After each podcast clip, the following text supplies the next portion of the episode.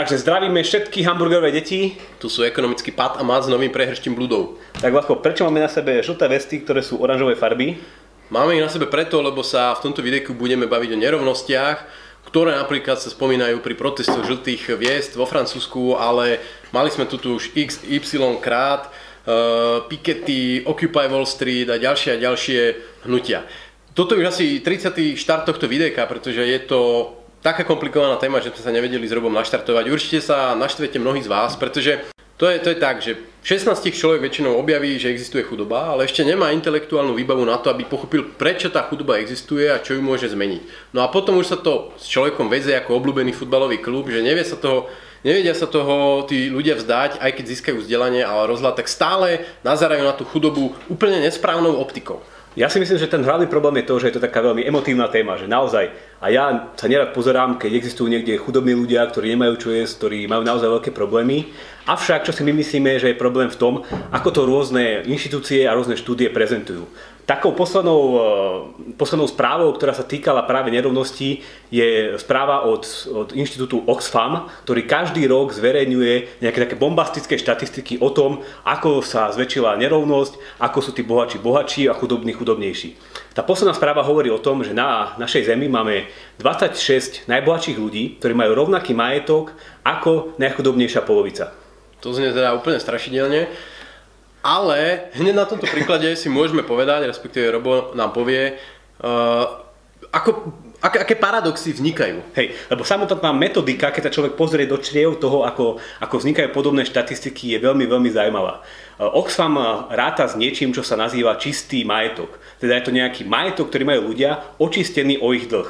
A keď sa pozerajú cez túto optiku na to, ako sa vyvíja nerovnosť, tak dostávajú tieto svoje na jednej strane strašidelné výsledky. Na druhej strane e, z tejto istej metodiky môžeme vyčítať to, že e, v Severnej Amerike je rovnaký počet chudobných ľudí ako v Číne. Čo tušíte, že asi nie je úplne no. pravda, alebo keď sa pozrieme na podľa tejto metodiky na 10% najchudobnejších ľudí, tak rovnaké zastúpenie tam má Afrika, Európa a Severná Amerika, čo sú znova úplne šialené čísla a moje také najobľúbenejšie e, číslo alebo pohľad na túto metodiku je, že e, mne sa narodila dcera, ktorá má teraz asi, bude mať 2 roky a ona nemá žiadny majetok, ale podľa tejto metodiky už dnes je bohatšie ako 2 miliardy ľudí na tejto zemi. A to kvôli tomu, že sú tu ľudia, ktorí majú dlh a ona je bohatšia ako napríklad nejaký vysokoškolák, ktorý vyštudoval v Harvarde e, vysokú školu a začína svoju kariéru. Preto a ktorý má samozrejme dlh na tuition fees, ktorý má dlh na, na školnom. Napriek tomu teda, že je jasné, že jeho štart do života je podstatne lepší ako štart nejakého Afričana, ktorý vlastní kozu a buvola, ktorý možno rok zdochne na nejaký kozí, kozí mor. My môžeme na chudobu e, alebo na rozdiely nazerať dvoma spôsobmi. Jeden je absolútne hodnoty a druhé sú relatívne hodnoty. To znamená porovnávanie sa ľudí navzájom alebo porovnávanie tých istých ľudí voči stavu v minulosti. Toto je jeden taký spôsob. Ďalší, alebo ďalšia taká metrika, ktorá sa častokrát využíva, nie je pozeranie sa na bohatstvo, ale pozeranie sa na príjem. A keď sa pozrieme na to, ako sa vyvíjala, ako sa vyvíjala nerovnosť v príjmoch z pohľadu celého sveta, tak za posledné roky klesá. A to je práve spôsobené tým, o čom ste určite väčšina z vás počuli, že práve tie najchudobnejšie časti sveta, ako Ázia, E, Čína, India, tak jednoducho, tieto krajiny a ľudia v nich e, neustále bohatnú. Hej. Keby sme sa pozreli, ako vyzeral svet, ja neviem, pred 40-50 rokmi, tak e, množstvo ľudí, ktorí boli v extrémnej chudobe, teda zarábali na deň menej ako nejaké euro alebo dolar 90, bol až 50%. Dnes takýchto extrémne chudobných ľudí je vo svete menej ako 10%. Či vidíme, že naozaj e, to, o čom by mala byť e, tá hlavná debata, o tom, že akí sú ľudia, alebo koľko je, tu, koľko je tu takých chudobných ľudí, ktorí nemajú jednoducho na to, aby mohli e, cez deň si niečo nájsť nájdenie a podobne, tak toto číslo takýchto, takýchto chudobných ľudí čase klesa. Ja to poviem rovno, podľa mňa je táto téma taký ekonomický chemtrails, že áno, je to na oblohe, existuje to, chudoba existuje, rozdiely existujú, ale to vysvetlenie prečo je úplne mimo, úplne mimo že my sa pozeráme na to, ako sa, ne, alebo nie my, my dva sa tak nepozeráme, ale mnohí sa pozerajú na to tak, že ako veľký je ten koláč a teraz ten dostane z toho koláča toľko, ten dostane z toho koláča toľko. Ale kľúčové je pozerať sa na to, akým spôsobom tie koláče pribúdajú, ako ten koláč rastie.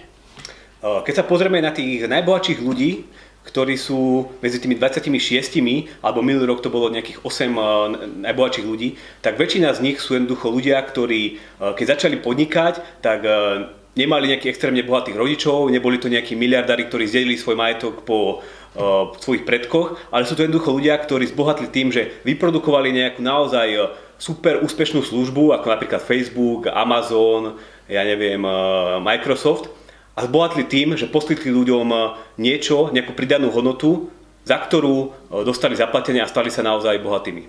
Inými slovami, bolo, existoval svet a teraz do toho sveta prišiel Bill Gates. Vytvoril Windows a predal x miliónov alebo stovky miliónov Windowsov za XY dolárov, zarobil na tom mnoho desiatok až stoviek miliard ale on ako keby vytvoril novú časť koláča. Nový koláč, ktorý sa volá Windows a z ktorého on mal čas samozrejme zisku, ale časť toho koláča zisk, skončila v tej spoločnosti. A toto je práve také, také myšlenkové cvičenie, že on nešiel do Afriky a nezobral niekomu kozu preto, aby mohol niekde vzniknúť jedna kopia Windowsu. Jednoducho tá kopia Windowsu doslova vznikla z ničoho. A takto vznikalo vlastne aj to bola... A čo je najzaujímavejšie, že mm, niektorí ľudia, aj títo analytici v Oxfame tvrdia, alebo chceli by, aby uh, sme, za, uh, sme prijali nejaké opatrenie, ktorým toto bohatstvo týchto najbohatších ľudí zoberieme a prerozdelíme medzi tých najchudobnejších.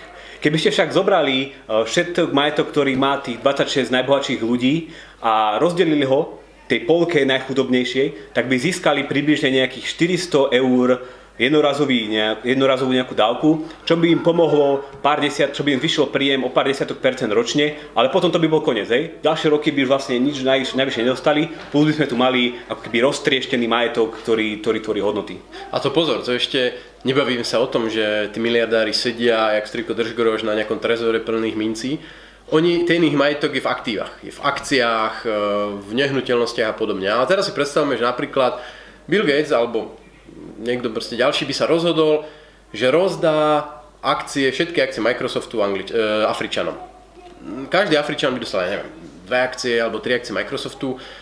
Akým spôsobom by to zmenilo ich životnú situáciu? No a asi tušíte, že v celku, v celku nejakým a zároveň, ako Robo by sa jednoducho roztreštilo totálne to vlastníctvo Microsoftu. Je možné, že táto spoločnosť by zanikla a to, čo ona generovala spoločnosti, by generovať prestala. Ja si myslím, že ono by to nebolo ani také jednoducho predať, také jednoduché predať takýto veľký majetok, že to sa jednoducho nedá ani, ani šéf Amazonu, vlastník, ktorý by chcel jednoducho celý ten svoj majetok, čo už je dneska vyše 100 miliard dolárov, predať, tak to jednoducho musel by existovať niekto, kto by to chcel hneď kúpiť, alebo inými slovami by, ten, by tá hodnota toho majetku v čase, v čase klesala, keby sa jej chcel zbavovať práve, práve ten IT sektor je taký pekný príklad toho, že práve tá produkcia je to, čo dvíha chudobných ľudí z chudoby. Dnes zavoláte na nejaký helpdesk, e, keď máte nejaký produkt, zdvihne vám to e, int v Bangalore. A práve tento Ind, jeho otec alebo jeho, jeho dedo ešte pred 30-40 rokmi pracovali s motikou niekde na poli a boli takýto kročík od hladomoru. Dnes ten človek e, vďaka aj tomu, že vznikli takéto produkty, ktoré im umožnili zapojiť sa do tej globálnej ekonomiky, dnes tento človek jednoducho už žije podstatne materiálne kvalitnejší život, ako žil jeho otec alebo ako žil jeho dedo. A to je práve tomu, že v spoločnosti je generovaných čoraz viac a viac bohatstva. No, myslím, že tu sa dostávame k tomu jadru, že e, takéto rôzne organizácie a inštitúcie, ktoré by chceli pomôcť tým ľuďom, by sa nemali zameriavať na to, že existuje tu nejaká nerovnosť, ale mali by sa zameriavať práve na to, ako pomôcť chudobným ľuďom. Ako odstraniť tú absolútnu chudobu. Teda pomôcť ľuďom, aby naozaj nežili z e, rúk do úst. No a to, ako sa to dá robiť, už dnes pomerne dobre vieme. Vieme, čo nefunguje. Mali sme tu niekoľko dekád eh, medzinárodnej pomoci silným eh, charitatívnym organizáciám, ktoré sa snažili tým ľuďom eh, nosiť peniaze, nosiť, neviem, krávy, nosiť kozy, všetko možné. A zistilo sa, zistilo sa, že toto moc nepomáha. To, čo naozaj pomohlo, bolo týmto chudobným ľuďom, keď v ich krajine sa nejak zmenila taká keby politická nálada, jednoducho sa tam uvoľnili reťaze podnikaniu, tí ľudia sa stali slobodnejší, mohli začať vlastniť nejaký majetok, mohli začať obchodovať, vymýšľať, predávať, kupovať a toto zvihlo tých ľudí z tej chudoby. A to je práve príklad, to je, to je príklad napríklad do Číny. Čína jednoducho za posledné dekády naozaj zaznamenala prudký náraz bohatstva a to práve u tých najchudobnejších, najchudobnejších ľudí. Keď sa pozrite na dnešných chudobných ľudí oproti chudobným ľuďom pred 30-50 rokmi, tak sú tam vo všetkých oblastiach zásadné zlepšenia. Zarábajú viac, dlhšie žijú, majú lepší zdravotný stav, menšiu hrozbu napríklad násilného, násilného umrtia. Sú vzdelanejší. Sú vzdelaní, no práve to, že e, takéto štúdie častokrát nerátajú, rátajú len fyzický kapitál, kto má koľko peňazí, e, strojov, budov, ale vôbec nerátajú napríklad e, intelektuálny kapitál, že jednoducho títo ľudia sú vzdelanejší a častokrát kapitál, inova, e, teda tento intelektuálny kapitál v podobe inovácie tým, čo vytvára vytvára nové možnosti, ale napríklad aj spoločenský kapitál, že títo ľudia majú prístup k internetu, k, k proste majú hygienické návyky a podobne, čo výrazne zvyšuje ich kvalitu života. To je zase niečo, čo štatistiky nezachytia. Uh, ja by som to uzatvoril tým, že Netreba si hovoriť, že všetko je vyriešené, jednoducho neexistuje, tu žiadny problém. Stále je tu približne 10% ľudí, ktorí sú naozaj extrémne chudobní, zarábajú menej ako 1,90 na deň a majú naozaj zlé podmienky. Toto treba riešiť. Toto sa však nedá vyriešiť tým, že budeme poukazovať na bohatých a hovoriť, že oni sú chudobní kvôli ním, že oni sú bohatí. Stačí si predstaviť také jednoduché myšlenkové cvičenie, že ako by vyzerala tá Afrika alebo Ázia, keby tu jednoducho sme teraz vymazali Európu a Ameriku to, že sú oni chudobní, nie je kvôli tomu, že niekto vedľa je bohatý. Hej? To je taká tá klasická predstava hry s nulovým súčtom, že obchod znamená, že niekto musel zbohatnúť na úkor niekoho iného.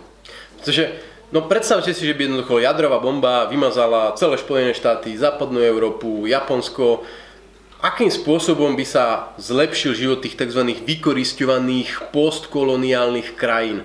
Veď nakoniec máte príklady mnohých izolovaných spoločenstiev, ktoré v živote nestretli alebo len vo veľmi obmedzenej miere bieleho človeka, západňara. Napriek tomu tie spoločnosti žijú na úrovni e, práveku. A to je kvôli tomu, nie že by boli zapojení, ale kvôli tomu, že neboli zapojení do toho globálneho sveta, ktorý práve vytvára, spája ľudí a tým im otvára nové a nové možnosti. A útočiť na toto je najlepší spôsob, ako sa do tej chudoby zase dostať.